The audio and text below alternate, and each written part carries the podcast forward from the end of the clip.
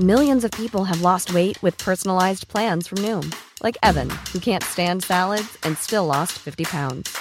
Salads, generally, for most people, are the easy button, right?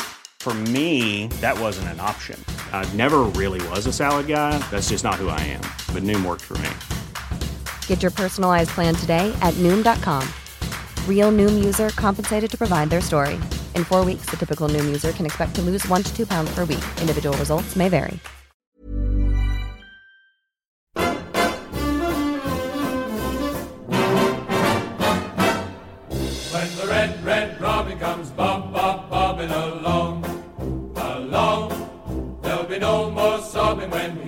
Starts throbbing his old sweet song. Wake up, wake up, you sleepyhead, get up, get up, get out of the bed, cheer up, cheer up, the sun is red, live, love, love and be happy. What if I be blue? Now I'm walking through fields of flowers. Rain may glisten, but still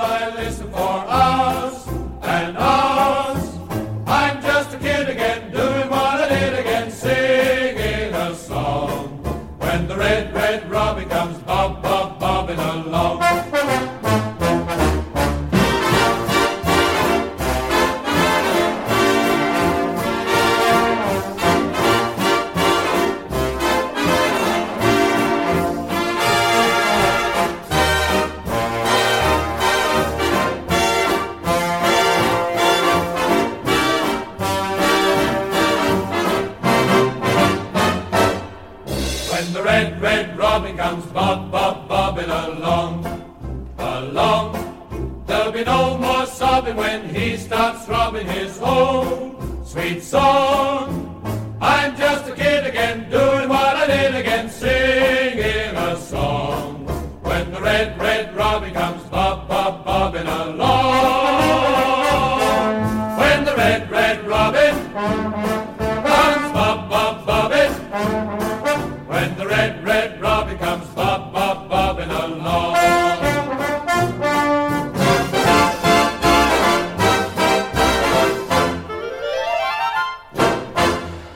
Yeah, looks like it's time to concentrate on the league.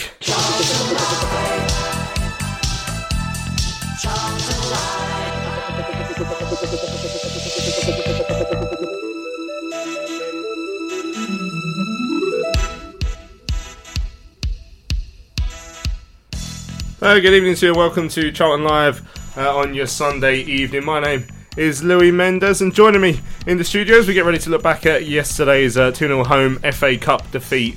Uh, just one change in the studio this week from last week's show. Uh, joining us, uh, Tom Wallen. How you doing, Tom? Yeah, good. Yeah, good. Had- uh, did you? You didn't go yesterday, actually. So you're you uh, did you didn't miss that? You were rotated. I was out rotated out. out. stands, yeah. He's definitely second string. I was, yeah, I was, I was gutted, but I'll be back for Saturday. Excellent. And uh, joining myself and Tom here in the studio at the Valley is the grand old man of Charlton Life who will never get rotated out of anything.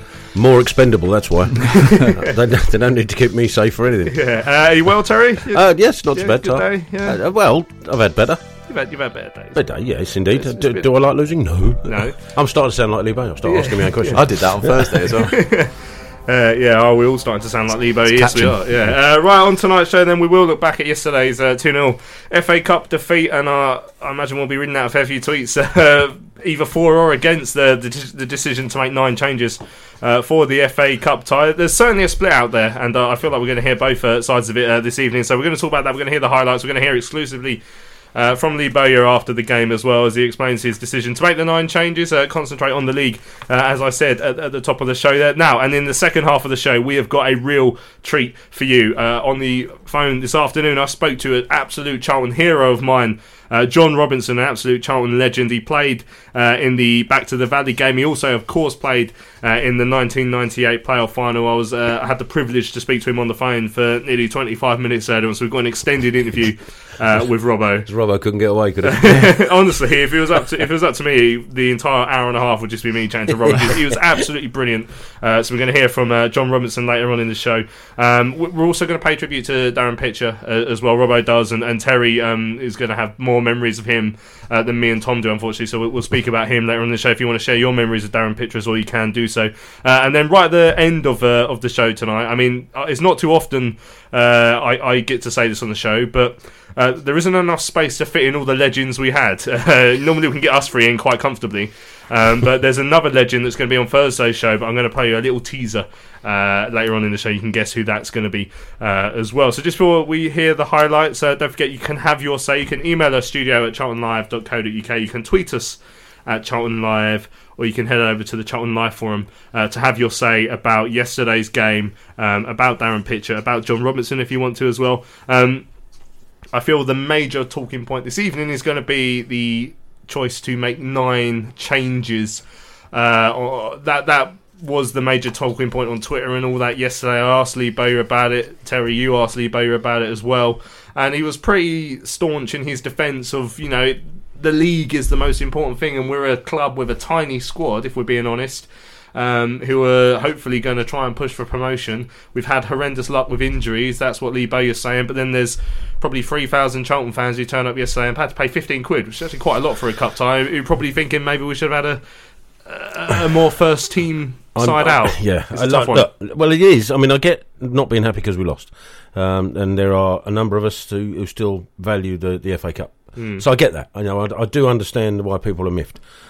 what I get less, I think, is that Lee Bowyer is not exactly. Um, I mean, unless you've been living in a cave, Lee Bowyer for the last month plus before Mansfield has been saying he doesn't care about the FA. The FA Cup is of no concern to him whatsoever. The league's his priority. That's what he's going to do. He's going to put uh, a s- a, a- a- not a reserve side, but he's going to put a, an understrength side in the FA Cup, uh, returning players, kids. He's going to do it. That's what. And he said he made no apology for doing it, but he said he was going to do it. So everybody who came yesterday should have known that. It's funny if you look at the squad we put out in the League Cup away at Milton Keynes was literally like the under 23s and the under was, yeah. 18s, and there there wasn't this level of uh, tweets and, and message board comments going around. So the the difference is obviously between the FA Cup and the League Cup. No one cares about the Checkatrade, for example. um, Tom, I mean, you know, I'll put you on the spot. You didn't come yesterday, so. Can, uh, are you- I don't think you could possibly say, well, you know, the FA Cup's as, as important as the league or anything like that. Um, I didn't come because I had something else. If I'd have had no plans, I would have come down. I would have paid my money probably. Um, but I also would have come down knowing we were going to play a weaker side. I think, having said that, I don't think it was as weak as some people are making out. There's a lot of players there who would have been wanting to try and play their way into the first team.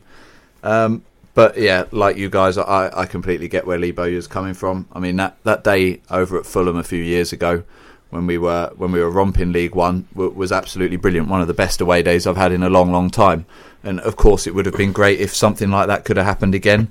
But you know, it's not the same squad. It, it's not the same position. We're you know we're flirting with the playoff places at the moment.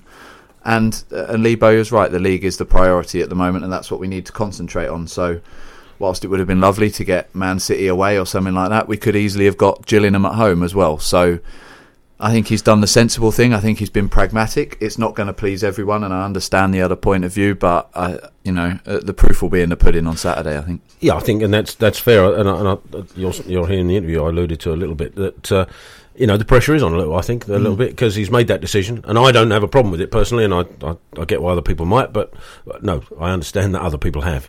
Um, but um, he's now got, to, or the players have got to perform in the next, certainly in the next one, the Blackpool one, and, and probably the next two. Portsmouth less so, maybe, but certainly the Blackpool game now becomes. Uh, if you don't win, you're going to cop some type of game, isn't it? I mean, and and he's uh, and he's put that um, you know that the club has put that in amongst its you know to itself, if you like, because um, by doing what we did yesterday, uh, it's made that game uh, put the microscope on him a little bit. I think. Right, let's have a quick listen to the highlights. It wasn't all one-way traffic by any stretch of the imagination yesterday against the Doncaster team uh, that was effectively their full-strength side, p- apart, from perhaps the goalkeeper. But I, I looked up; I think he has actually played a few games recently, so I think he's had to wait his uh, his turn. But it was, you know, a full-strength for Doncaster side. Charlton made a lot of changes, nine changes, uh, but they had their chances. This is the highlights how it went down in Valley Pass with uh, with Terry over there and with Greg yesterday afternoon. Marshall, right hand edge of the penalty area. Ball, little touch into Lapslie, into the box. Lapslie crossing it over. Oh, it's a back almost like a little flick from Hackett Fairchild, but just blocked away and cleared. Marshall on the overlap. Marshall halfway inside the Doncaster half, looking to take his man on. Steps goes back to Lapslie. Now he might swing it in. He does. This could be a deep one towards Ajose. A Jose, little touch to Clarke. Oh, and it's blocked away by the man to the left of the keeper. I think that was uh, Butler and Doncaster survive It's another a goal lovely scare. pick out on the right hand side to find Marquis. Marquis closed down by Stevenson. He has Mason in the overlap and uses him. Mason ball to the box is a lovely ball in and no one attacked it right across the face of goal. I actually disagree with that. I don't think that was a good ball in at all. Um, I think uh, he fizzed it across and it looked spectacular because he went straight across the six-yard box.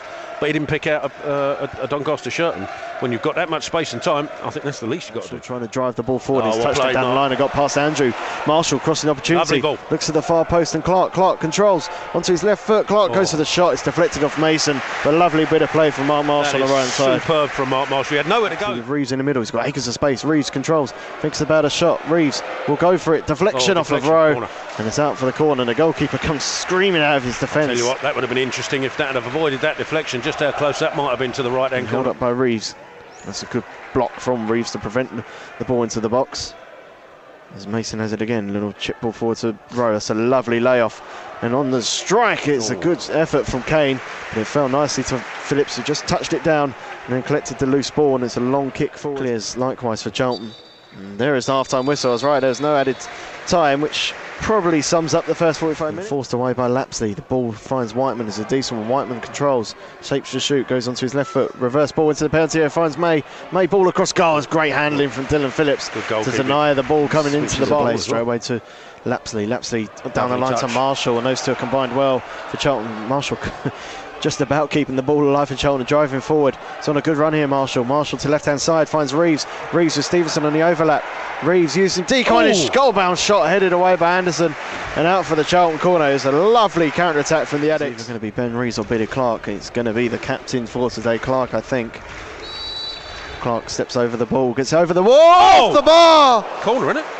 It is off the bar, inches away from scoring a goal. Billy Clarke. Corners going to be taken by Andrew. Chips it into the penalty area. There's a header from Butler. It's come off of Marshall and it's Oh, gone in. And Charlton have conceded a rather soft goal. The corner came in, Butler with the header down. Marshall standing right in front of Phillips. It just comes off his chest and into the back of the net. And Doncaster have the lead. It must go down as an own goal. That just rolled off Marshall's chest. It was going comfortably to Dillon Phillips otherwise. And somehow it's just rolled off, Mark, which is really tough on Mark Marshall who's probably been one of Charlton's better players this afternoon. For uh, Mark at the far side, he gets his head down. It's uh, flicked away by Sarr. It's bouncing in the area. Wilks with a shot. Cleared away again, and this time Albie Morgan can touch it away to Marshall. He's on his toes, Marshall. Crawford's pursuing him, but Marshall shows him a clean pair of heels.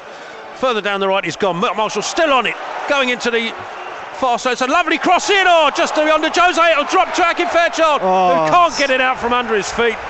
And Doncaster clear it comes away. In. Naby there. It's gone beyond Naby Sarr's banded back across, and it's a soft one. And it's Butler again, who's put the header back across and into the net. And Doncaster are 2 0 up. Yeah, I think Marquis just touched it on the line as well. I don't know. he was offside if he touched it. I don't, I don't know who got the final contact, but it's a terrible goal again for chance to concede, and it's just a ball to the back post, and I think it might have been Sarr, didn't quite read it, and it's managed his way to work to Butler, heads it back across, and it is Marquis who's been credited with the goal. I think he was actually he made his run deep and touched it on the line. Good six. ball. It's a header in by Moss. Oh. What a save from the keeper that was. Lapslie trying to make it back. Ball. Taylor to Wilks. Wilks back to Taylor. Edge of the penalty area. Trying to go back to Wilks. It's almost found him as well. It has, and that's a great save from Dillon Phillips. And it needs Dillon Phillips to scamper back to get the second possibility for a shot. No, he swings it across to the right hand side, and Marshall. Can he take his met Sarpong Wiredu on the overlap? Sarpong Wiredu, chip ball back across, headed in! Oh, Oh. Stevenson over the bar! Oh, he should score. It's a lovely move by Charlton to create the opportunity. Ball back into the box from Sarpong Wiredu. You'd put your house on Stevenson burying that with his head, and he just looped it over the bar. And that is the final whistle, I'm afraid, here at the Valley as Charlton go out of the FA Cup at the second round. Two Doncaster Rovers. So there we go, the highlights of yesterday's 2 0 FA Cup defeat uh, against Doncaster Rovers. We're still trying to work out how Toby the Hattrick Stevenson didn't continue his remarkable goal record, but you know. There was chances. It could it could have gone another way. I mean, I was frustrated at the end of it when we went out, you know, because I wanted to go through to the third round. But even with the changes that were made, we did have some chances. And I think uh, when you consider that that was Doncaster's strongest team, barring perhaps the goalkeeper, as you said, the fact that our what effectively was our second eleven, if you like, uh, well certainly eight of them were, then um, we gave them a real run. And uh, had it uh, had um, Clarke's free kick gone under the bar and still over it, if the chances we created could have grabbed one of them before then. Could have been completely different. Uh, so I think, you know, as much as I was disappointed going out and uh, and um, losing generally, you know, I think the, the, the players that were out there put in a good shift and and, uh, and didn't do themselves. I mean, I really felt for, felt sorry for Mark Marshall. I mean, he put, Yeah. so I'm probably one of his best games. Uh, and that own goal that rolled up his chest and avoided uh, Dillon Phillips. It was really tough luck. Yeah, I mean, we, we, we'll talk about the quality of the goals that we conceded. It, wa- it was disappointing, both from set pieces, which isn't something that we've, we've struggled with too often uh, this season. I mean, the, the first one it was is, is a really soft header towards the goal from Butler. Um, and does it go down as an own goal or not? We were discussing Yeah, this I after. think so. Yeah, It's because got it was it it? was on target, but you feel like Phillips would have going- saved it otherwise. Going so- straight down his throat. It- Yeah. There's no way he wouldn't have saved it otherwise. So I mean, you know, for all the the, the good stuff, and we, we will talk about the goals. It, it was disappointing to concede twice from set pieces. It was, uh, but I, I main, still maintain, and, and people, uh, Bowyer especially, didn't really um, didn't really seem that bothered about it. But I, I was chuntering after the game because Butler, uh, in uh, before that, um, about fifteen minutes before that, he impeded Reeco Hackett Fairchild just about halfway inside the Doncaster half, and, and Reeco was clear behind, would have been clear behind him, and on in on goal. Now, of course, there's no guarantees he would have done anything with it, but uh, he was in that position, pulled him back, and the referee didn't book him. Unbelievably, the referee didn't book him. About five or ten minutes later, he did exactly the th- same thing, this time on the edge of the penalty area, and then the referee booked him. Now, if he'd have done it properly the first time, uh, no, all right, you could argue that he wouldn't have done it the second time if he'd been on a booking, but then if he hadn't done it the second time, Hackett Fairchild would have been in again, in the penalty area, in on goal, we'd have scored long before they did, and arguably, Butler wouldn't have been on the pitch. And yet he pops up for both goals that subsequently won it.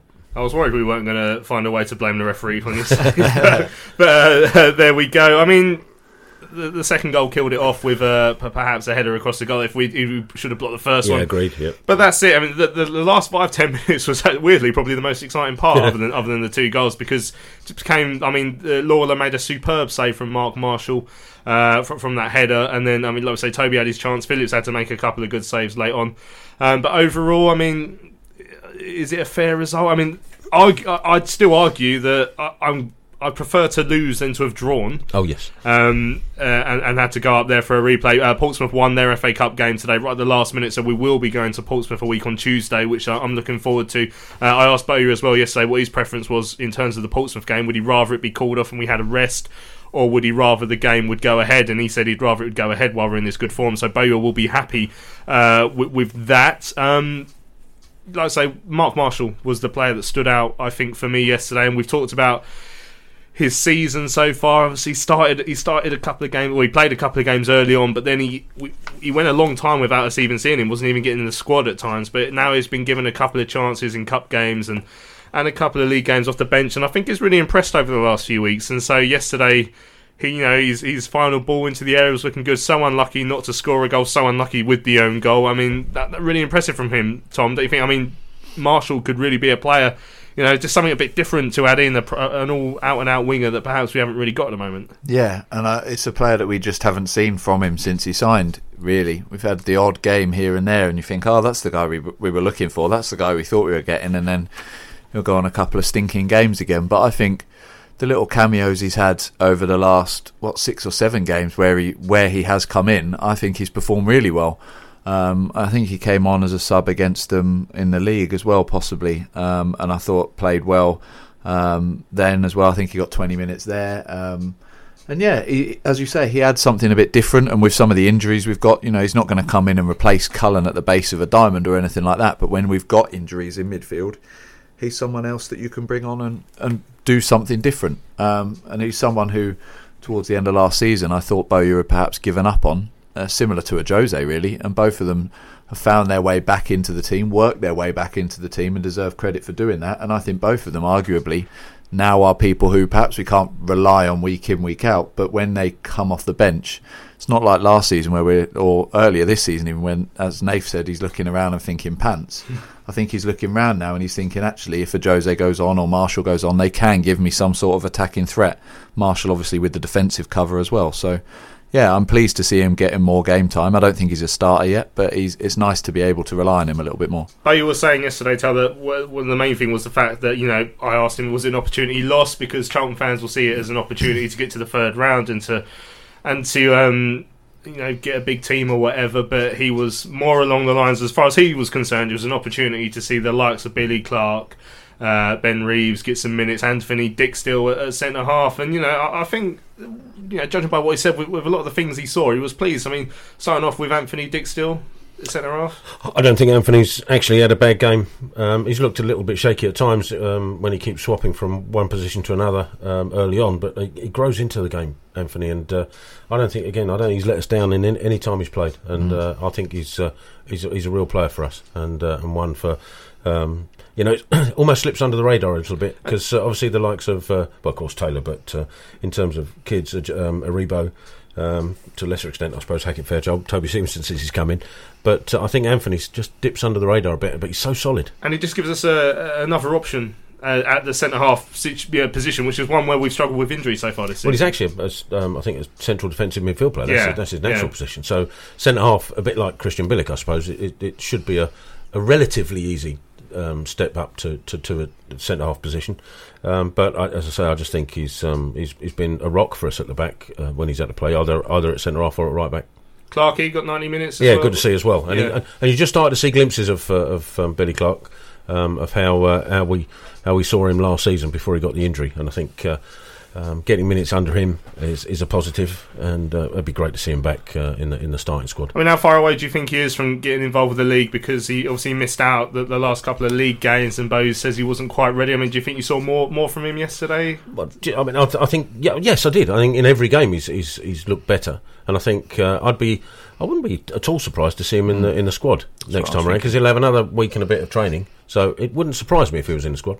And um, of course, Reevesy uh, Bo said it, it, wasn't his best game yesterday, but he's, he's, still coming back from injury. Taken him a little while longer than perhaps at first. Like at first, we thought we might have got him back for the last couple of games, but then he, he has come back still sooner than what was originally thought. So, you know, Reeves is a player that whereas it might not have been his best yesterday, he got he got the minutes under his belt, and of course he's a player who, at times this season, has shown perhaps a lot more than he did especially in the early part of last season. I think he's been brilliant in, in patches this season. Um, again, it's in patches, and obviously we want to see that more consistently.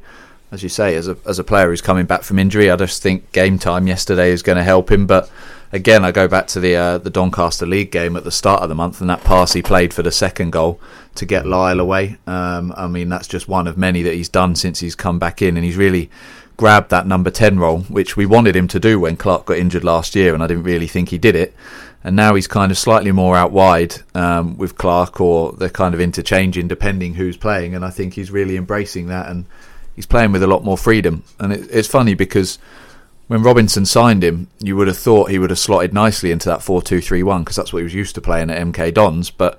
It was almost like the formation didn't suit him anymore, and I don't know if that was just the other players around him. But in this formation that Bowyer plays, I think actually he seems to just get a lot more time on the ball, or certainly feel more comfortable on the ball, and uh, and he's got two strikers to aim for, which helps as well. So, yeah, he's another one who's who's just playing his way back into into form, um, and obviously just trying to get back from that injury. But I think he's been a lot lot better this season. The one player we haven't actually seen too much of at all this season, of course, is Reeco Hackett Fairchild, and he got a, a start yesterday. Um, uh, involved quite a lot actually. Saw him coming deep a fair bit to try and get the ball. I mean, what, what did you make of his performance? Do you think he's given Bose just something to think about? I think he looked very lively race? for the first half an hour, Reeco. Um, still a little bit lightweight for me for the position he's in. Um, I think. Uh, I don't know how you change that instantly. Maybe needs a Guinness or two. Uh, but uh, yeah, I'm not sure that's sports science in, in this day and age. Guinness. It, it worked for Brian Robson. It worked for you as well, and me. Yeah, Yeah. there's slightly, yeah, slightly You, different. no one's accusing you of being slight. Slightly different level, perhaps.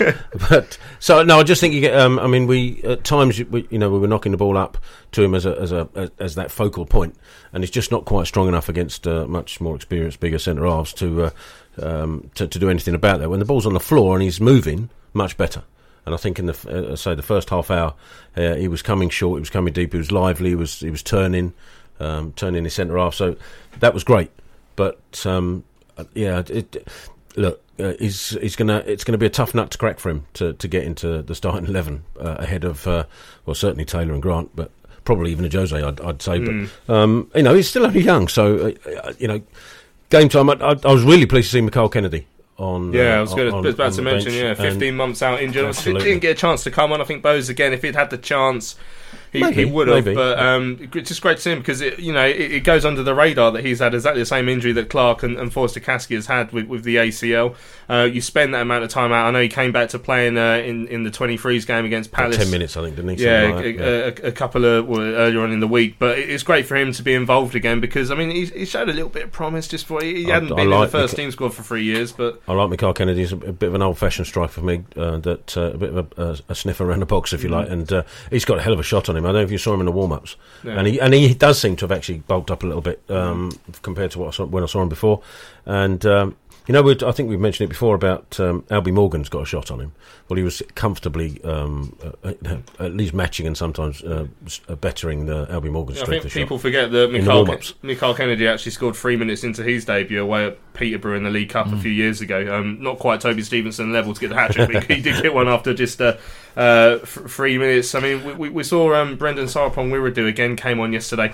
Been impressed with his cameo so far. He's going to be a player, isn't he? I mean, uh, again, we've got somebody coming through the ranks that you think you can you can hang your hat on that will be here for a while, and and uh, you know, sadly, it's probably some somebody that uh, our owner's looking at thinking, oh, he's he's going to make me money, because I do think he's he's going to be an accomplished uh, player wherever he plays.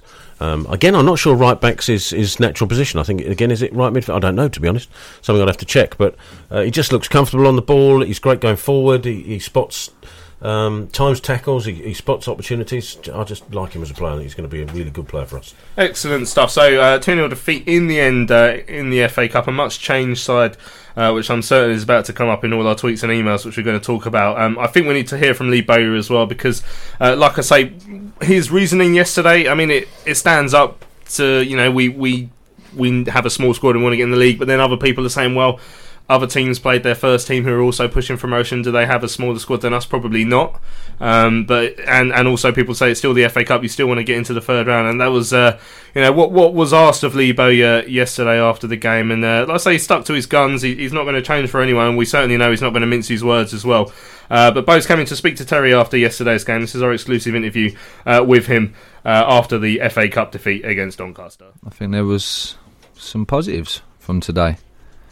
Um, it was obviously going to be tough. That's their starting eleven, and obviously we made what nine changes from our last league game. So uh, it was always going to be tough, but mm, learned some valuable things today, and so did some of the players. There's some there's some pros and, and, and cons to like every game. Obviously, we're disappointed to go out the cup, but I've I think I have to be sensible. You know, uh, the way injuries and how unlucky we've been. I'd be stupid to put out, say, the side that we beat them three, four weeks ago, whatever it was. I'd be stupid to put out that side and what, then get through to the next round of the cup and and then draw one of the, the, the big sides and but lose two or three players who might have got injured. It's obviously a possibility. I'd be stupid to take that risk the league for us. We're never going to win the FA Cup, so what's the, what's the point? But get Man City in the next round and lose 8 0. What's the point? Then your confidence is up there, and then you, you, you end up rock bottom because you just get the runaround from a Premiership side. There's, I don't see the point in that. That's that's just being stupid. So um, I'd rather concentrate on the league and, and try and look after my players the best I can. That's the most important thing for me. You'd said from very early on that uh, you were always going to put uh, the sort of side you put out uh, in, in today's game, so uh, uh, it wouldn't have come as a surprise to too many people. But on the plus side, as you said, it was Doncaster's first eleven for a, for a good amount of time. um, the side uh, put in a decent shift, and had the luck gone slightly the other way, might have been a different result. Yeah, they, they've scored from two set plays. Um, I think Billy Clarke hit the bar from a free kick. Mark Marshall had an header, unbelievable save. I think we had other chances, maybe another three, four other chances, um, especially second half. I think they was the better side first 15, 20 minutes of the first half. And then I think we started to control it a bit better once we started passing it. We was the better side um, end of the first half, and then second half I'd say it was quite even. I think it was even. So like the lads, like they, they've done all right. You know, they've done okay. Okay, we've lost. Obviously, we're all disappointed, but there's there's some positives out of that. Mark Marshall was very good. I know now I, can I can play and, and, and start Marsh. I know his end product now is, is where it should be. He put some great balls in today. He's been working hard in training to, to get that right, and and and now if I didn't, if I would have played that same starting eleven that I did against Doncaster before, then then I wouldn't have seen that today. So Marshall's very good, very good. I'm sorry for, for Mark because uh, obviously the, the first goal sort of cannoned off his chest and, and avoided Dillon uh, after the shift that Mark had put in. It uh, it was hard hard to take that one. Mm, Yeah, but that's football, isn't it? It's football. He wasn't supposed to be there anyway. um, but yeah, okay, he's made a mistake, but I think there's a lot of positives Mark can take from today. So uh, I think Dillon was, was very good. Anthony, I think they'll be done okay. Got to ask a question on the on the, the goal scorer. Um, all right, they're going to make hopefully, well, say hopefully they might put it down to uh, Mark Marshall's own goal, but uh, I think it was Butler. Um, early on in the, the half, had already taken out um, Reeco Hackett Fairchild uh, and didn't get booked, and then did it again a little while later, and then got booked. So arguably, as a player who's not um, popped up for both goals, uh, shouldn't have been on the pitch. Uh, maybe, but uh, picking at picking at small details there. I don't know if he, I don't know if he should have been sent off, but it's it's not that important. The most important thing is that they learn. You know, they they learn from their mistakes and. uh, And they've got good experience. Some of them got good experience. Taylor Maloney playing in the centre of the park against Doncaster starting eleven. You know, League One side. It's good experience for him. George, George is still learning.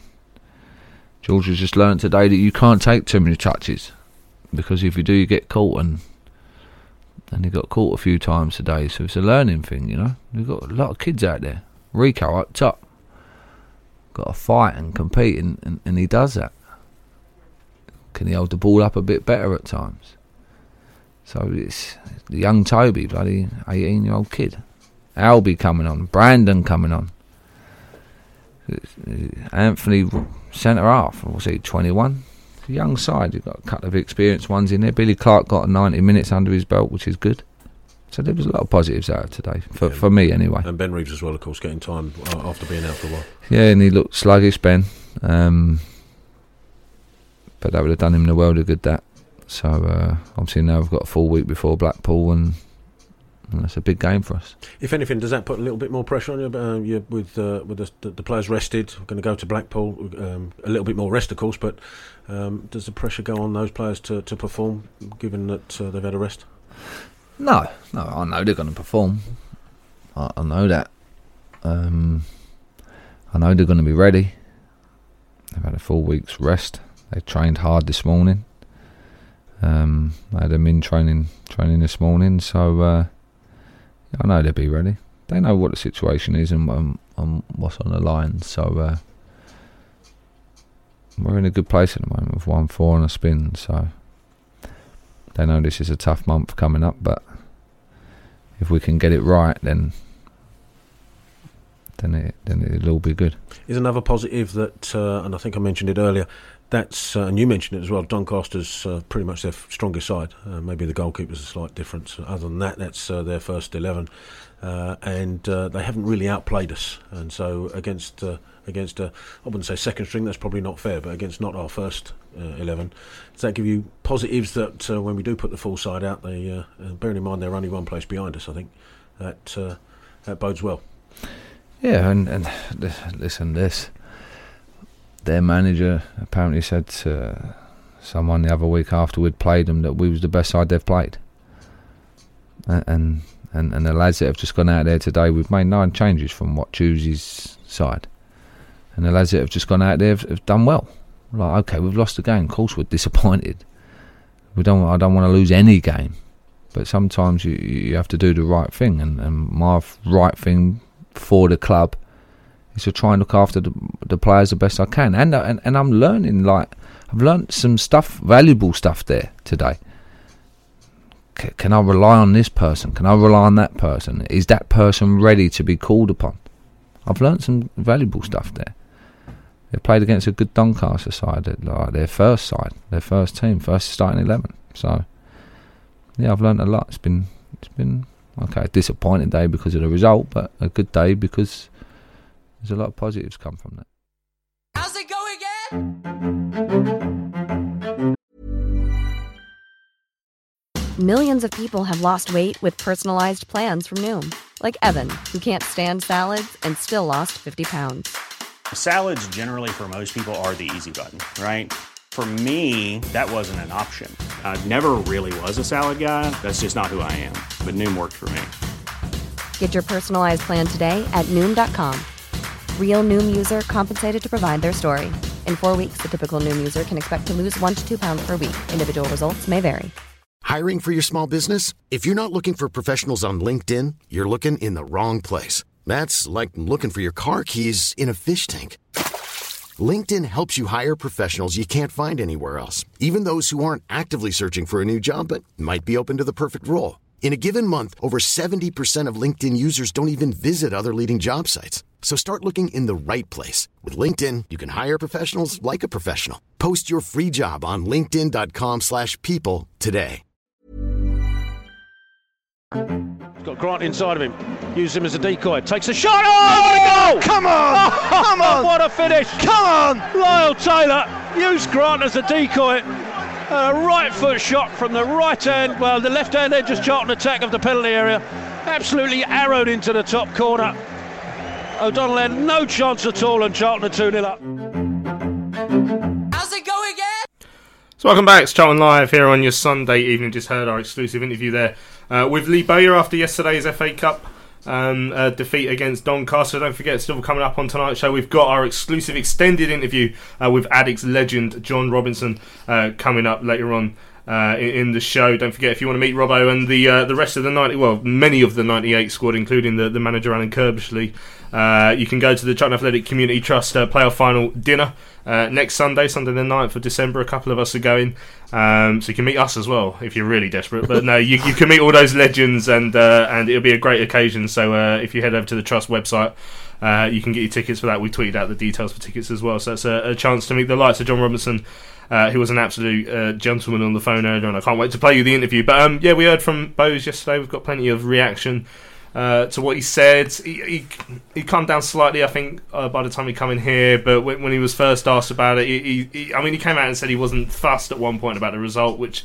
I mean, I think he changed his tune by the time he came in. I mean, he, he did. He, I have that effect on people. Yeah. you, you, you are disappointed to lose the game. You wanted to lose the game, but it's nowhere near as disappointed as he will be if we lose up at Blackpool next week. And I think that I think that was quite obvious in, in, in what he had to say.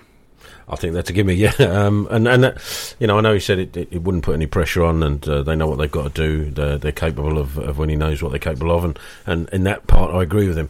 But uh, you know, that doesn't always go according to plan because I'm sure he had the same plan before Burton Albion, and uh, and they um, they they they almost pummeled us for, for 90 minutes.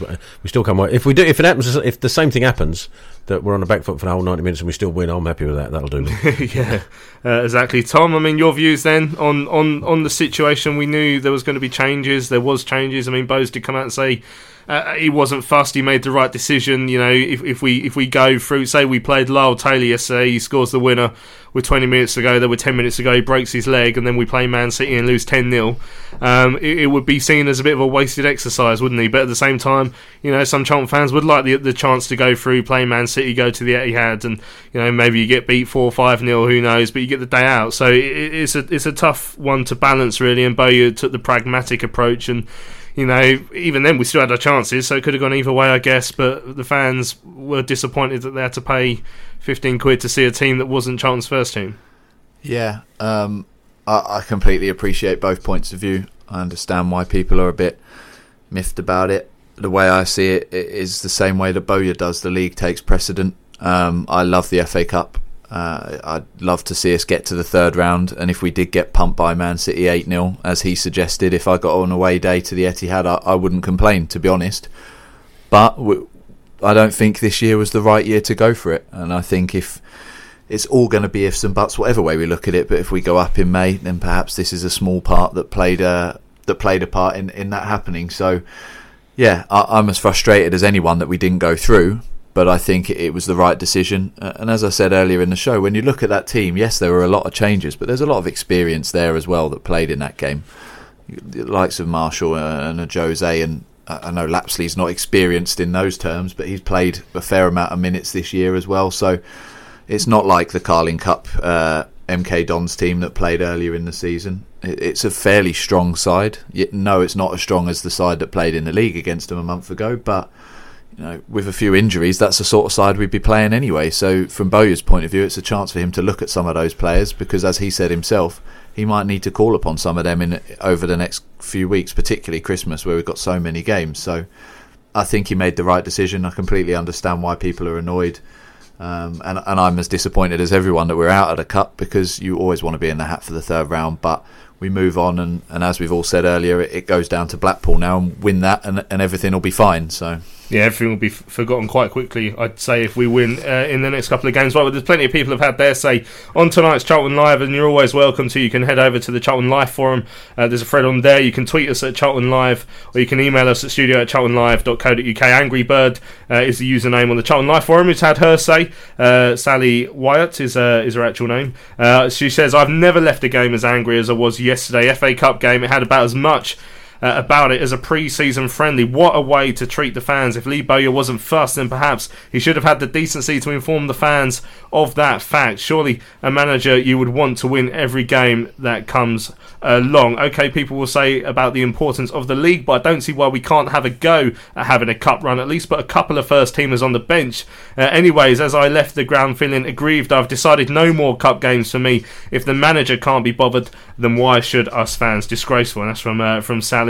Um, I mean, it, it, certainly points out to the, the the way the FA Cup's losing a lot of its magic now. I mean, I've I've really enjoyed the FA Cup runs, and I've had this this season. I went, you know, the, the weekend of the Mansfield game. I was lucky. I got to go to two games. So I saw Bromley in it and uh, against Peterborough, um, and and I saw Charlton up at Mansfield. And I actually enjoyed both of the occasions as they were because you know I've never seen you know, Bromley play quite well in their game, and then with, with the, from a Charlton point of view, a ground I've not been to before, a town I've not been to before, stayed up with some mates. I enjoyed the, the outing and the occasion, but you know in, in terms of team selection, it's not just Charlton. There will be other teams who do it. It's, it's clear that the FA Cup isn't as important to managers and doesn't have the magic at all for managers as it does for the fans anymore. No, and, and sadly that's true uh, because money is now talks before before anything else. And uh, you, all right, if I think if you're um, get knocked out in the second round, you get uh, 50 grand. If you get knocked out in the third round, you get 100 grand. If if you manage to get it to, to the quarterfinals, you, you might get quarter of a million. I don't know how, how, the exact I think, I think it's something like 54 grand if we'd gone through so, something along those lines. You know, now. Yeah. Um, would have paid the bonuses. Uh, but I also get yes, I, I, understand the disappointment because we all like a cup run, and and uh, you know the magic of the FA Cup. I think still exists in fans, generally speaking, for the most part. But uh, what I would point out is everybody. I don't know where everybody's getting this. Um, well, we could have drawn Man City. You know we'd have got Shrewsbury Town at home. Yeah. You just know it. Or Shrewsbury Town away, even. Um, or Huddersfield again. Uh, yeah, it can happen. It might happen, but the odds are it won't. Um, should we have a tilt on the cut? And the other thing I think I really want to say, I mean, there's a couple of things really. One, we've, as a club, are not in the same place as, uh, as many other clubs who are deemed as normal. You can't levy that against us at the minute, and haven't been haven't been for nearly five years. Uh, so we're not in a normal position. So what's happened in the last year, uh, season and a bit, is a breath of fresh air from what's gone on before. Since Chris Bale left, we've had turgid upon turgid, pretty much. And now we've got Lee Bowyer and uh, Johnny Jackson in charge, and Steve Gallen behind them. There's actually a breath of fresh air. There's actually some impetus on the playing side that we can get behind and get hold of. If something puts that at risk, why would you? You know, um, and why? You know, I get frustration. I get the reason to lose, but to to start, you know, really uh, giving giving Lee Bay some stick after after what we've been through and now what he's given us, uh, and his team have given us, I think is unfair personally. And um, look, let's say let's say his job's on the line, generally speaking. But let's say you said right, if, unless you get promotion, you're sacked. Right? Uh, let's say that's his uh, mantra for for having the job. Now, at the end of the season, he can turn around and say, "Well, you know, I got to the fourth round. We got knocked out by Man City eight 0 All right, we might be mid-table in League One, but come on, the, the cup run we were on, not a chance. Be out in his ear."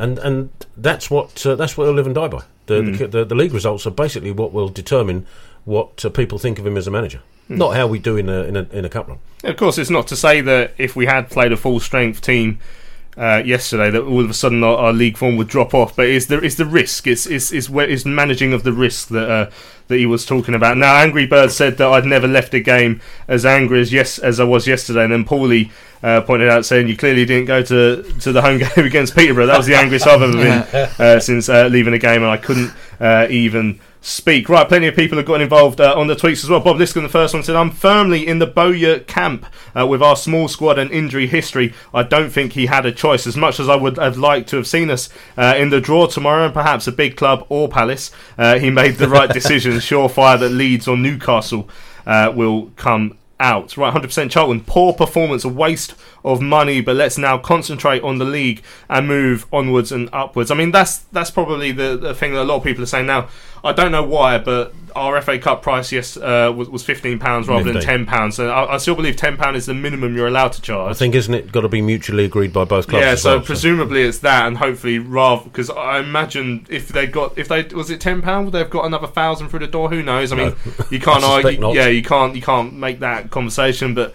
It, it was a bit steep, to be fair, and uh, I, I do think the pricing was a bit stingy there, and so I'm not- sure about that one. And I, that I think is possibly where the brunt of people's uh, frustration may be coming from as well, as well as the fact that they'd like to get through to the third round of the FA Cup. How much was Mansfield? Do we know?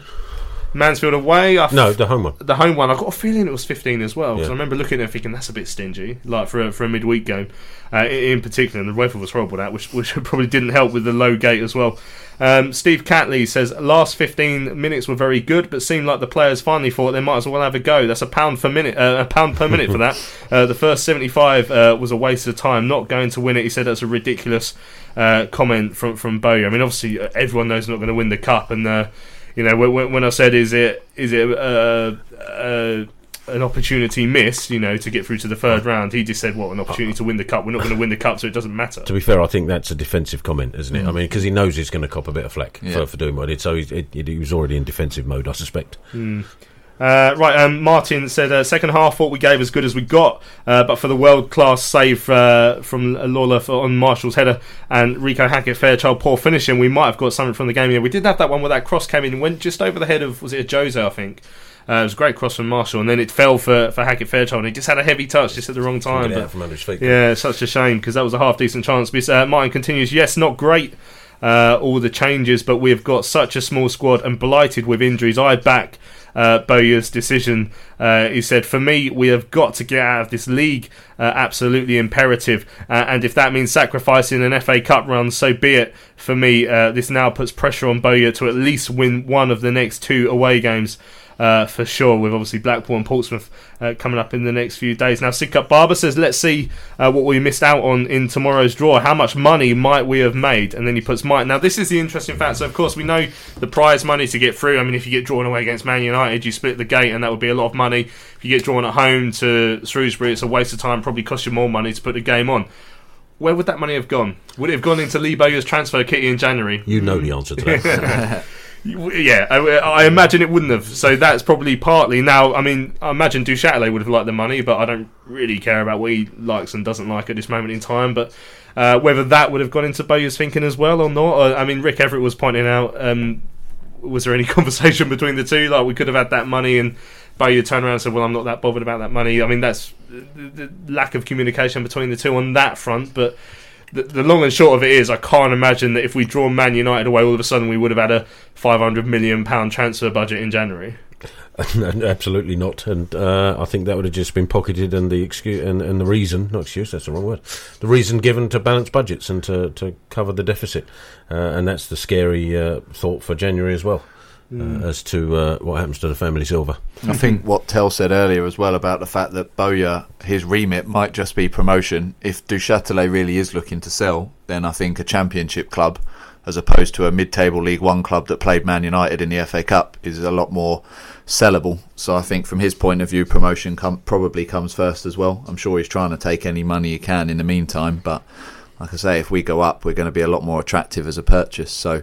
I would, I would think that's in the back of uh, Roland's mind. I mean, well. I think you got to, you know, when uh, uh, Lee Bowes come out and said it's a risk to play players, you know, and and there'll be, there'll be people saying, well, hold on, you know, he could get injured in training, Mm. could get injured. At, remember, Mark Fish got injured at Yeah, home on, on a glass table. Well, that's what Yeah, that's so- what um, uh, so- London Inter Geezer has just said. He said you you can you can't base it on ifs and maybes. Taylor could slip on the soap in the shower and break his leg. Maybe you he shouldn't have any showers. But I imagine I it- use that mantra. Yeah, if Bo, Bo, Bo, well, yeah, Bo, Bowyer. I did wonder what that smell was. Bowyer might turn around, and, and if he was given the opportunity for Lyle Taylor to have fewer showers, so there's less chance of him slipping, I imagine he'd take I'd it. love to hear that conversation. yeah.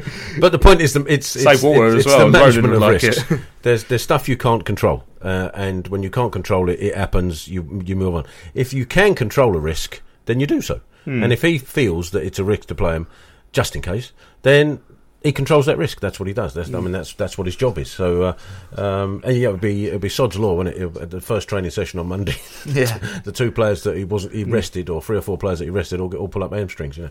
Well, I did say, do you, remember, do you remember like uh, when when things were going really well earlier on in the season, Tom? And I said on a Thursday night show, we're waiting for something to go wrong, like a gas leak at the training ground or something. Do you know? It wasn't that much further along after that that we had the carbon monoxide leak in here, Ah. and we had to and we had to take a few weeks off. Don't so- say anything. Yeah, I wish yeah. I hadn't said that now. Yeah, let's hope I don't accidentally win the lottery. uh, right, Cliff Scales. Uh, it's disappointing to lose any match, but I totally agree with what Bowyer did yesterday. We simply cannot risk losing our best players by playing them in the cup. So we might have got a big team in the next round who would probably play their reserves uh, anyway. Um, Cliff also said he's excited for uh, the interview with John Robertson, which is coming up soon. Uh, London Geezer said Luton were playing a virtual full strength team uh, in the cup. Uh, they must think their name is on the trophy then. well, it's, it, like, it's different. I think Portsmouth put out a reasonably strong team today, and they only just scraped They did, past. yeah. They only just scraped past Rochdale. So, you know, just by putting out your team doesn't mean we're definitely going to go past Doncaster uh, yesterday as well. So we're getting a real mix of uh, opinions coming in tonight, which is really good to see. Uh, Tom uh, Bramley says a very poor performance yesterday. I understand the players need rest, but to change. Uh, nine from Tuesday from Tuesday was a joke. No excuses. Uh, we have to win next Saturday, and Bowyer needs to hope that Donny don't pull a big team uh, in the draw out on Monday. I mean, there was certainly frustration last year from some fans when we went to Wimbledon and got beat. I'm trying to remember, we put a reasonable mixed team at Wimbledon last season, got beat. Yeah, I don't think we put a, a weekend side out against Wimbledon and then, um. I think we had a couple of injuries. Yeah, and then and then they got drawn away to Spurs, which would have been at Wembley, which would have been our cup final, ironically. But um, uh, yeah, so people were um, unhappy with the fact that we lost uh, last uh, uh, last year, even though we put out, a, from memory, a reasonably strong team against Wimbledon. Right, uh, uh, Les on uh, on Twitter. Uh, uh, it's, it's just a one word answer he gave, but and I'll try and clean it up. He said it was. Um, testicles um, in response to, to the, the team selection yesterday. Cliff, uh, again, all right, well, Cliff's talking about uh, Robbo, so we'll come back to that later. Uh, Steve Armstrong uh, said it was Lee worst managerial decision to date, completely disregarded the supporters that had paid good money to see a football match, not a one sided uh, pre planned defeat. Most of the other big teams in League One managed a cup win while still looking at the bigger picture. Excuse me. Um, Well, the bigger picture is most other League One teams don't have the background Mm. to the club that we have. Uh, don't possibly have the background of. I mean, even when we put our strength, full strength swi- side out, there's still what four kids, five kids in. Yeah. Um, so it's, it has to be. We can't compare what we are to to, to everybody else. I mean, I had a bit of a row in here afterwards when somebody said, uh, you know, for a club as big as Charlton to only put uh, four sub, five subs on the bench, it's a disgrace. A club as big as Charlton, we're sixth in League One. Mm, it, it's it's it's it's trying to find the, the right balance between. Whereas fans, I think we can probably still rightfully want the club to be, you know, a championship club, compared to where we actually are because of the likes of Roland Duchâtelet and, and, and whatnot. And it, it's it's trying to find the right balance between the mentality of the fans and the mentality of where the club is. I remember, I remember maybe a couple of years ago, I remember saying, look, as fans, we'd, we'd lost against someone we shouldn't have lost. Someone crap like Rochdale or something like that, and and you know a small club. And I remember coming in here and saying, you know, as as Charlton we should expect. And then uh, I think it was Sue was saying, well, yeah, but we can't expect that. But it's it's, it's the difference between the players obviously can't go out and expect to win a game against a small club because they're Charlton, but the fans should still expect a certain level from the club, and there's millions of reasons why we're not there, and obviously we all know the main one, but it's just trying to find that, that right balance. Right, Colin said, uh, excuse me, if my tweets were, were read yesterday, then I still haven't changed my mind. I'm sick of not looking to win cup games, so if we play a second strength team, okay, if we had won and pulled a top draw uh, versus a Premier League uh, side, I don't think Lee would be playing a second string. You remember when we went to Palace in the League Cup and uh, Guy Luzon made changes, made loads of changes, Yeah, and we went and lost the next game as well. But he made big changes against a Premier League Palace, and we you know, we were in the game for a little while, but we ended up losing. Uh, so that was quite controversial at the time. Um, right, Clint says resting players is fine. Taking the wee wee is not justifying it with we were g- we aren't going to win the FA Cup anyway. It's not justification as we're not going to win the league either. So maybe don't bother trying to win league games then. Uh, fr- uh, he said uh, he's given it a free word review, but none of those words are airable. uh, John said I think Lee Bowyer has put a lot of pressure on him and the team to perform next weekend after yesterday. Smash and grabs like Burton don't come around that often. Colin then adds uh, disgraceful comments from Bowyer. If we had won and drawn a Premier League, oh, he said said pretty much the same thing there, but he's tidied it up at the end. Uh, said pay money to see us win, so now we ignore cup games, unseething uh, with his arrogant comments. Right, uh, Tony said, uh, I understand where Bowyer is coming from. Don't agree with him because I think we should try and win every game. Probably shouldn't have said what he said in the interview, but we have to remember he's still learning and doing a brilliant job under difficult circumstances. Colin says, How do you think the players feel about missing out on a possible third round draw versus a big club? I'm effing gutted with how us fans have been treated. Lots of uh, lots of uh, respect lost. Uh, for Lee Bowyer and his comments. Right, let's have a quick look at the a couple of emails that have come in. Ray said, uh, "Evening, gents. If Lee Bowyer says he has to rest most of the uh, first team for a cup game as a league is more important, then that's good enough for me. The fact is, those brought in to replace those in the first uh, team are not ready to step up to that level. Means that, in my opinion, the squad is not strong enough, uh, which is something that's all uh, that's gone on throughout this regime's uh, you know tendency. Had we had uh, seven or eight players carrying knocks and unable to play for fitness reasons, we would all be blaming the owner, and rightly so. He's the one that thinks we can survive and push on using a squad of 13 to 15 and then make it up to 23, 24 players using the youngsters. We don't have two players in each position. We have a player for the position and someone that can replace them should we need to, but not to the same standard. He says, keep up the good works. Uh, always enjoy the show. He says, hope to meet some of us on the ride to Amsterdam. Yep, the, uh, I opened my uh, fundraising page for the Ride to Amsterdam again this summer. If you want to donate, uh, it's on the top of my Twitter page on my pinned tweet, and Ray's uh, coming along as well. I'm uh, looking forward to seeing Ray. I'm hoping that one of the dogs will be at least be like pulling his bike along like a husky situation. I'm not sure uh, if they will. Right, final message that's coming. Before we're going to talk about Darren Pitcher and then go into the, the interview with uh, John Robinson. Oh, I'll put in, in the group in our little group chat earlier. I've got I've got a great interview with Robbo lined up for this evening. And Nathan thought I was talking about Carl Robinson.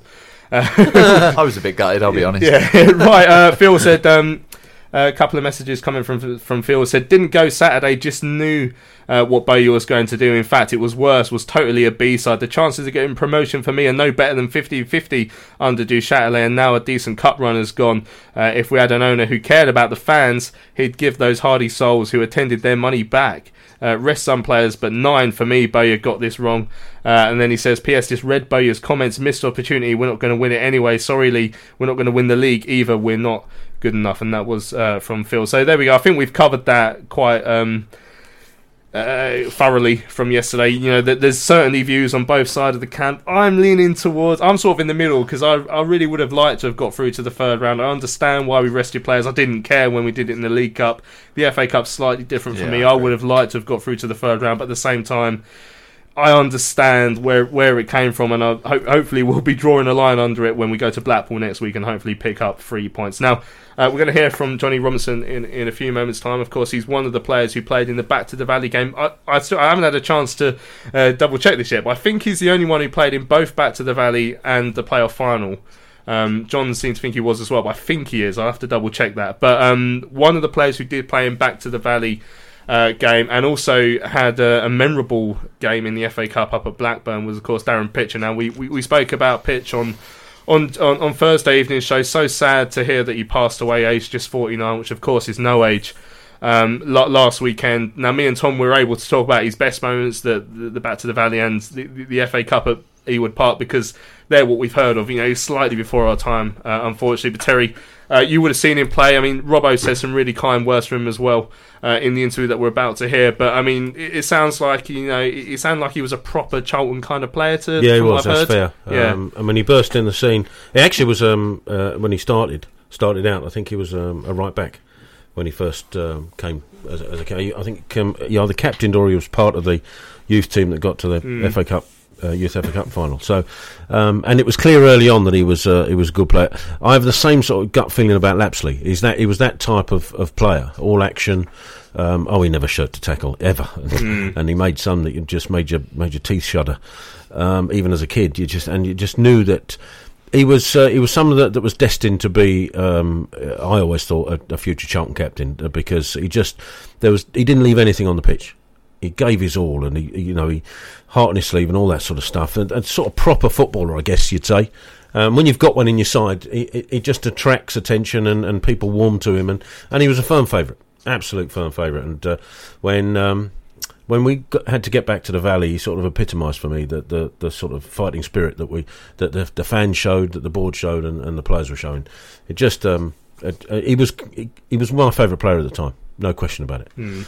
Um, and uh, put in p- p- performances like you saw at uh, the Blackburn game. Not just not. I mean, the second game because he scored the goal is the one where everybody remembers him. But the first game, he was absolutely awesome in that first game. He was tackles were flying in everywhere. He was stopping and playing. And Blackburn were were a huge side at the time, you know. Um, and everybody was expecting us to absolutely, absolutely get trounced, and he and he held that midfield together almost uh, um, single-handedly. He was just everywhere, and he did that game after game, not just not just in the in the important ones. He did it, you know. He just got uh, just got stuck in uh, and got dirty for the Mm. cause, and just a, a fantastic player. And um, yeah, it broke my heart when he left. I got to say, and, and, and I was really angry. And He I- went to Palace, and he now- went- now- that would- have, you know, he went. It wasn't just Palace. I mean, Palace was wasn't the greatest um, destination because of what they'd done or what they tried to do to us in the previous uh, um, six years. So. Um, they were they were trying to finish his club, so going to Palace wasn't great. But you know we've had players go to Palace before, and it's never been that big a deal. You know, um, Johnny Humphreys springs to mind.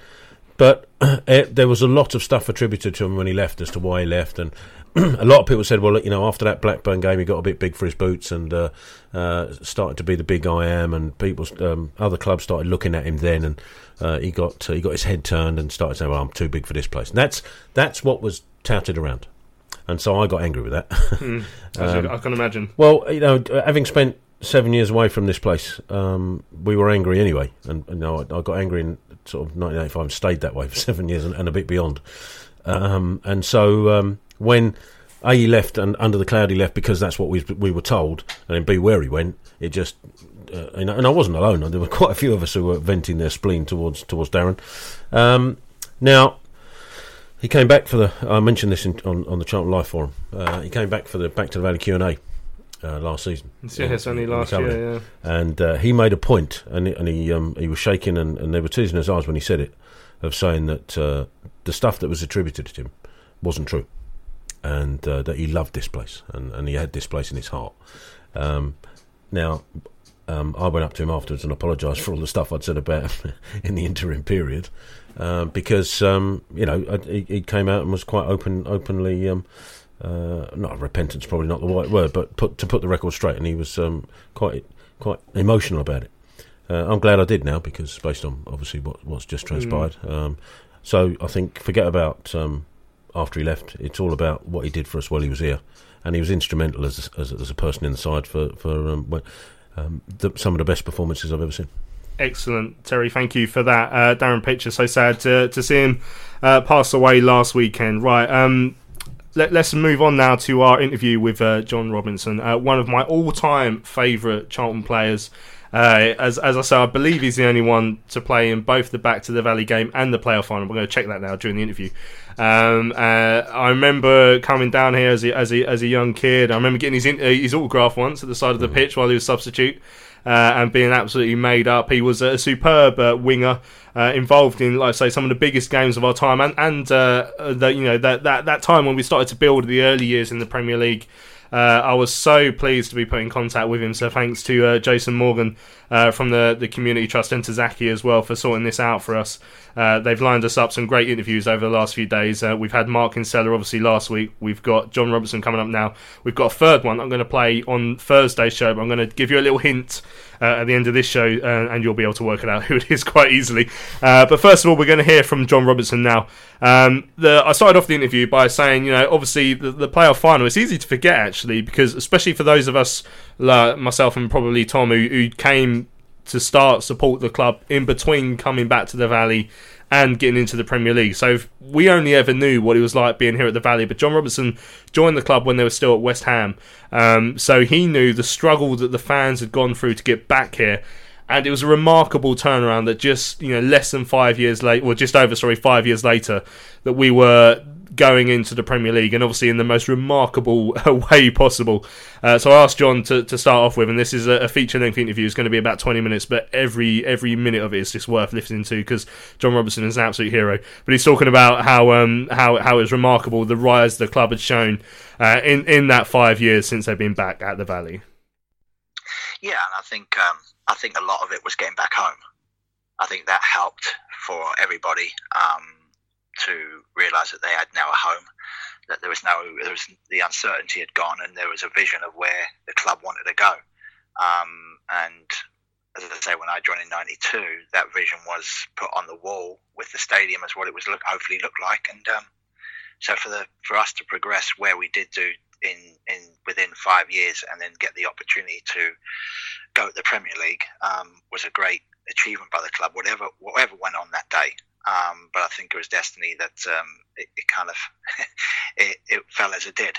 Mm. I mean, it, you were. I think you might be the only player who played in both games, actually. So, um, yeah. I mean, can you remember what the, the feelings were? The, the, the, difference between the, the pressure of playing in the first game back at the home, but comparing it to the pressure of playing at Wembley and the chance to actually get into the Premier League. The, the back to the Valley dinner, the, the back to the Valley game was was obviously um, that was a celebration. I mean, that was a future, all the hard work that had gone into it before I arrived in September 92 from the board, from the club, from the fans, from everybody involved to get back was the achievement of what they wanted.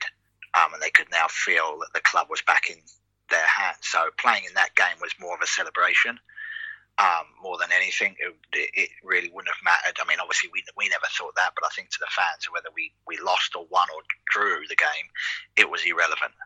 Um, the day was about what it was. Um, and when obviously Mr. Murray opened those gates, um, it was a it was a fantastic achievement from everybody involved.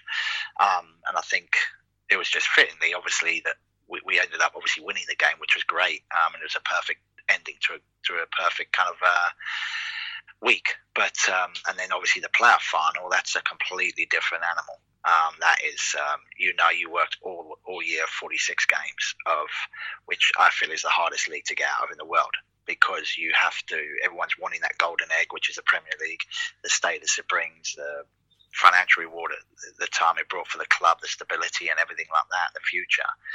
That was huge pressure um, because again, you it didn't. it's like anything. You when you're there and you can feel it and touch it, the last thing you want to be doing is is feeling that.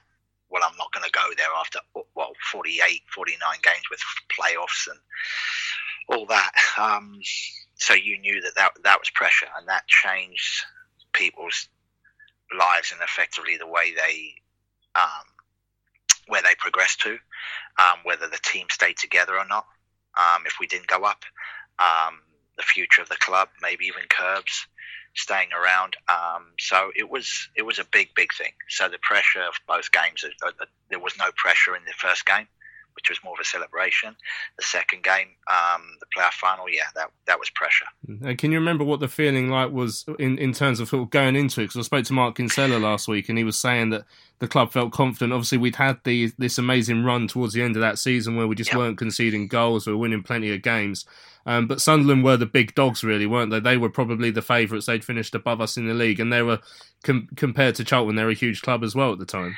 Yeah, they were big. I mean, Sunderland's still big, but at the end of the day, Sunderland were, were a big club. Um, they had obviously obviously internationals in there, same as we did. But I think Kins is right. We went on a run, um, and I think the self belief within our group that you're going into the game knowing that you know what you you're not you're not just you didn't just scrape in there. I think the the two people the, the two teams that deserve to be in there deserve to be in the final um, for that game.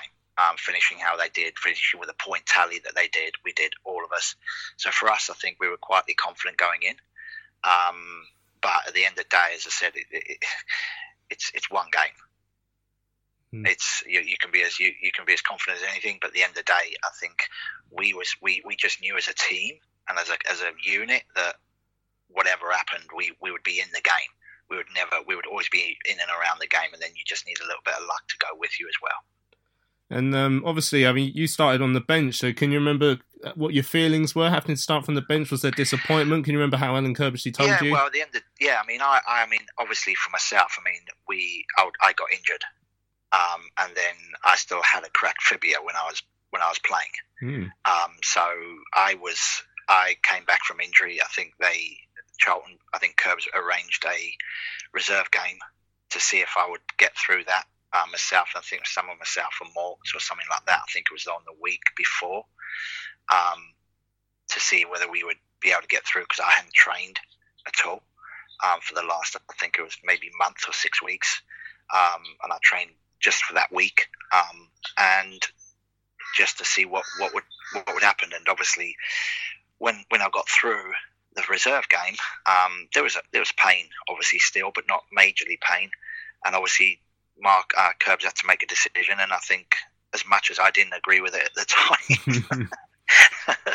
door slammed and uh, words were said because I played every game, obviously up to my injury and the whole thing. So, but again, I think overall it would have been the it was the right decision because I don't. There's no way I would have lasted the game. All I was pleased with, I was being involved in it because I knew at that time we only had two subs or three subs, one one with a goalkeeper and two outfield players. At that time, it was 13 players, It was 14, 14 players that go. It's not 18. So as long as I was involved in some capacity, um, that was what I wanted, um, and I was just pleased I was able to at least have some part to play rather than break down and couldn't get back. Yeah, and obviously you came on uh, uh, quite an interesting time. We'd just fallen three two behind, so we, we'd got back in at a two two. Then it seemed it was almost immediate that Niall Quinn made it three two to Sunderland, and times running out. So you're thrown on with uh, you know the last throw of the game, desperately trying to find a way to, to get into it. So it must have been a, one hell of an occasion to suddenly find yourself within as well. Yeah, I mean, I was uh, I was itching to get on a, a bit earlier, but I think um, with 20 minutes to go, I think um, that's when Curbs kind of said, "Okay, let's let's see what we got." I think that was possibly where he felt I could maybe 20 or 30 minutes in the last 30 minutes in the game. Maybe that's where I could um, be fit enough to be able to go into it. Um, as I say, only playing one game in the space of three months or two months or whatever. But um, yeah, I mean, it was it was it was great. I mean, when the corner went up, um, I don't even know if I was meant to be on corners. I can't remember. I think it was just because I was over that way, and time was I think it was like 15 minutes to go or, or, or 10 minutes to go. Five, to, well, no, it must be about five minutes to go. For Yeah, it's five minutes to go when Roof scored. five Yeah. minutes to go. Um, so it was like I think it was just because I was over that way, um, and all I remember doing is just make sure that I get it in the area. Um, don't don't stick it out. Don't that. Just concentrate and get it into the right area, and let's hopefully someone attacks it. Um, and obviously, I think the goalkeeper kind of got sucked into the curl a little bit, but it was a great header from Roof, obviously, when he just towered above everyone. I think that was his first goal as well. Yeah, first ever goal. first ever goal. There's so many stories that come out from that day, aren't there? when when when you look Yeah. back at it, I mean, look at it. Yeah, it's I mean, crazy. So so you get the assist, and we're, we're into into the uh, extra thirty minutes. I mean, legs must have been tired by that point already after the, the ding dong battle we'd already had, and there was another slog, and we fell behind again. But it, it said a lot about the never say die attitude that Charlton had, that they were able to come back once more, and of course, uh, Clive Mendonca scores that that most famous Wembley goal. Yeah, I mean, it was. I mean, that's what we had, and that's what I've always said to people. I, I, I obviously I can't comment on other people other teams, but when we were around for 12 years at that club, um, the people we had that came in every single time, it didn't matter who we brought in, the team spirit was the one thing that progressed that progressed that those teams, and that came from the management, that came from the board, that came from the culture of the club, that came from the environment. Everybody from the tea lady to Jimmy, the physio to Mossy to everybody, and the team spirit was always going to be there. And I think that just drove us again. And it was literally like we, we ain't gonna we're not gonna give up here. We are going all the way. But it was the same mentality whether it was on a Tuesday night somewhere.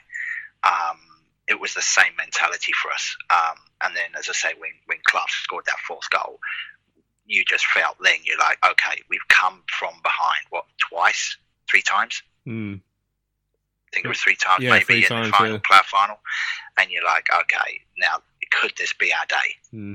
Could this be our day? But um, yeah, it was an unbelievable goal. The the, the, hat trick, obviously. Um, yeah, and then obviously extra time was was even more interesting, and then the shootout. Yeah, I mean, what, what what goes through your mind when you step up to take the penalty? Because I I, I don't think I could think of anything a, Oh a, my a situation when you'd No. be in any any more pressure, really. Oh my god, no! It's the biggest. It's the biggest. It's the biggest one game in the world.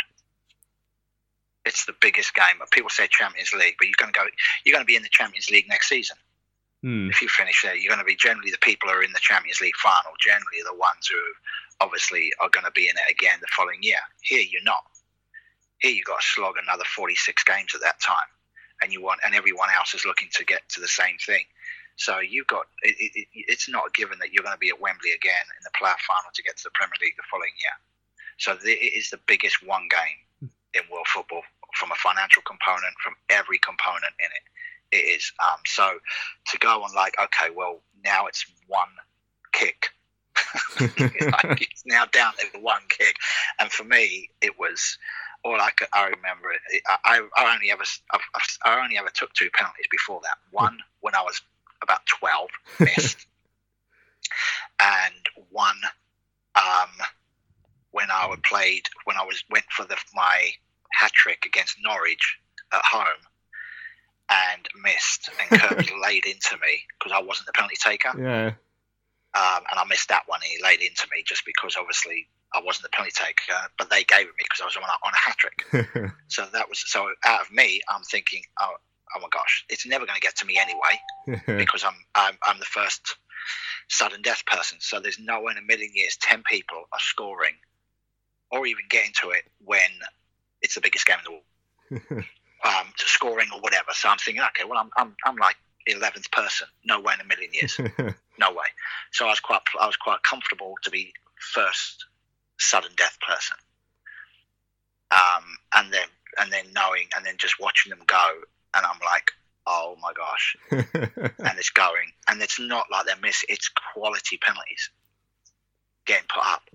And I remember speaking to Taff, Mark Bowen, and I'm like, got to about the third, and I'm like, on the middle of the, and I'm like, oh my god, this could this could come to me. And then it got to the fourth, and he and I- said to him like, what do, what do you do? Well, he said, just don't change your mind. Do it. Don't change your mind. Pick a pot, spot, um, and that walk, I had to have a little jog because my legs had gone. My legs had absolutely. even now, I can't. I my legs go to jelly now watching the damn thing yeah. it is crazy because I knew if I walked all the way, it'd be too much. Yeah. I had to get there as quick as possible, get me head down, and I didn't even look at the goalkeeper because it was all Sunderland supporters behind him. Um, so I just didn't. Yeah, I just didn't look. I, I put the ball down, turned around, put my back to them, and when he blew the whistle, I turned and there. I'm just glad he didn't go the right way because I think if he went the right way, he could have gone back for a cup of tea, come back, and saved it. and uh, I think it is it's probably fair to say that the, the winning penalty that, that Sasa saved, I think the nerves had got to Michael Gray. It was it wasn't the best penalty we've ever seen, but you know Sasa makes the save, and I, I just can't imagine what the delirium must have been like on the pitch to be involved in that. And there's that famous photo of everyone bundling on, on top of Sasa, and then everyone in the suits joins in after. I mean, can you remember exactly what was going through your mind in that dog pile? Oh my god, yeah, me. uh, It was it was who's going to get to Sasha first, me or Jonesy. And I think I got there first just in time because I knew that, and then all hell broke loose. It was just absolute, like you're like, oh my god, this is this is where we all wanted to be. This is where the club wanted to be, and I think And I'm not saying it's different to other clubs, um, but the journey of what Charlton went through, of having to leave the ground to get back to the ground, to have stability, to get to a play. To, to I mean, we lost in the playoff semi-finals. Don't forget Mm. before that. Do you know what I mean? So we we had been through heartache as well. So we we, we got through. We, we lost to the semi in, in the semi-finals as well. Before that, I think it was like the year before, the year It's two years before, yeah, against Palace. Palace. So we, we went through heartache before that. So in, in five years, what we achieved in the first five to six years of that club, and then carried on, it it was anything but remarkable times. Mm. When when we got when I say when you got the inferior going up, sorry to the back to the valley, then you go into playoffs, losing playoffs in the semi final, and then coming back and going to the playoffs and going through that game. And then to be honest with you, I was so pleased when Sunderland did go up the following year because it, it showed a lot of character from them. And to lose that like it is when it's 4 4, uh, it still now is the best game in uh, one of the best games. Yeah, well, there's no no question uh, about that. And so obviously the the next season, I mean, we, we went all the way. We came so close to staying up. I mean, we'll never forget that that game at Aston Villa, the four three win uh, on the penultimate weekend of the season. But you know, even though we went down, we came back stronger. And again, I think it's fair to say that what happened at Wembley was certainly it seemed to be the catalyst for the success that the club had over the next five, six, seven years. Oh, 100 percent. It was, it was, just, it was, but again, it was just the the vision and everybody growing on one thing. And the biggest component was the management bringing in the players that had the Charlton way, understood the Charlton way, keeping around people like myself or Steve Brown and people like that. Okay, I mean, just keeping around. I mean, when you look at it, we probably had. 10 players, nine players that would have been around for eight years. I mean, we had testimony. We had how many testimonials did we have? What, what other club can, can look at that? We had coaches. We had Curbs, Gritty, Keith Peacock have testimonies. You had Brownie. You had myself. You had um, Richard Rufus, I think, at the time, had a testimony. I mean, there was people had testimonials. Um, so, and then people eight years. It's it's unheard of. Mm. So for us to have, as I said, they built it on, and everybody had one thing. And and again, we when you went through everything, I mean, we went back to the valley. We lost in the playoff semi final. We won the playoff final. We got relegated on the last game of the season. We came straight back up as champions. We finished seventh in the Premier League. Do you know what I mean? I mean, when you look at it, it's it's crazy. It's crazy how, how it goes. Yeah. Um, so yeah, the playoff final had a big part to play in in where we wanted to be. It gave us a sniff of what we wanted.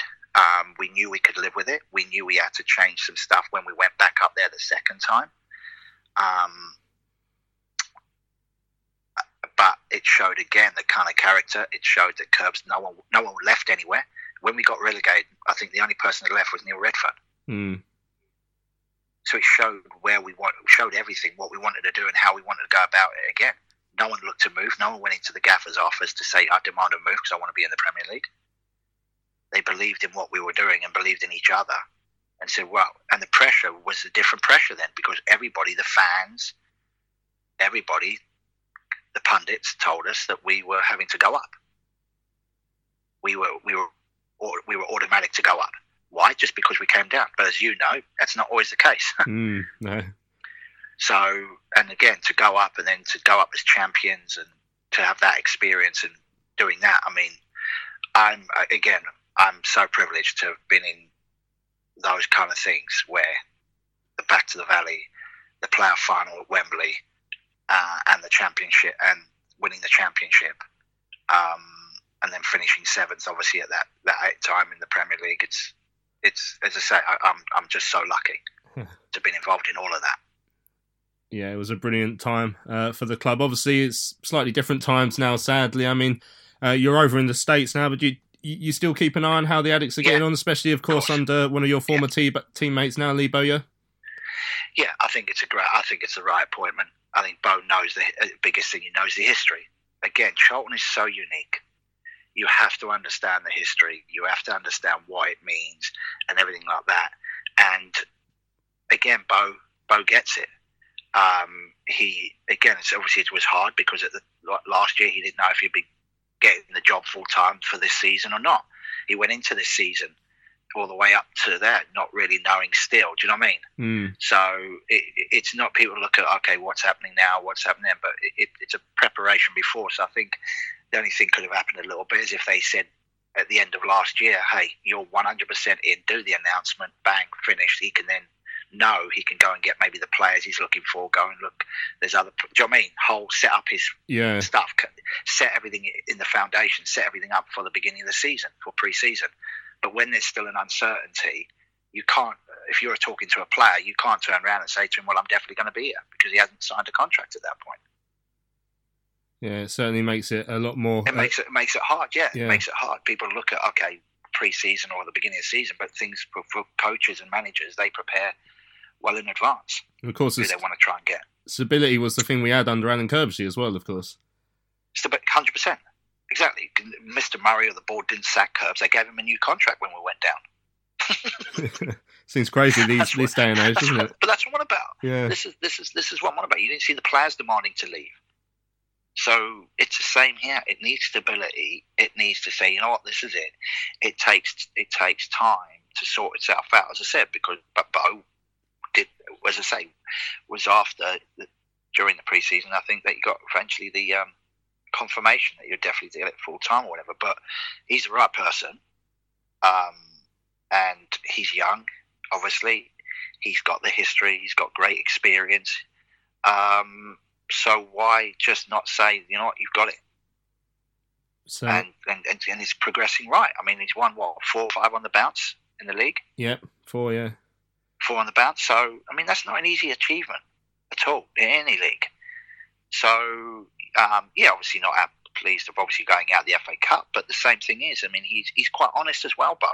He played with his heart on his sleeve, and what he, it's the same thing. He's like, okay, that wasn't maybe my first priority, wasn't the FA Cup. If we can go up, then then that's a priority.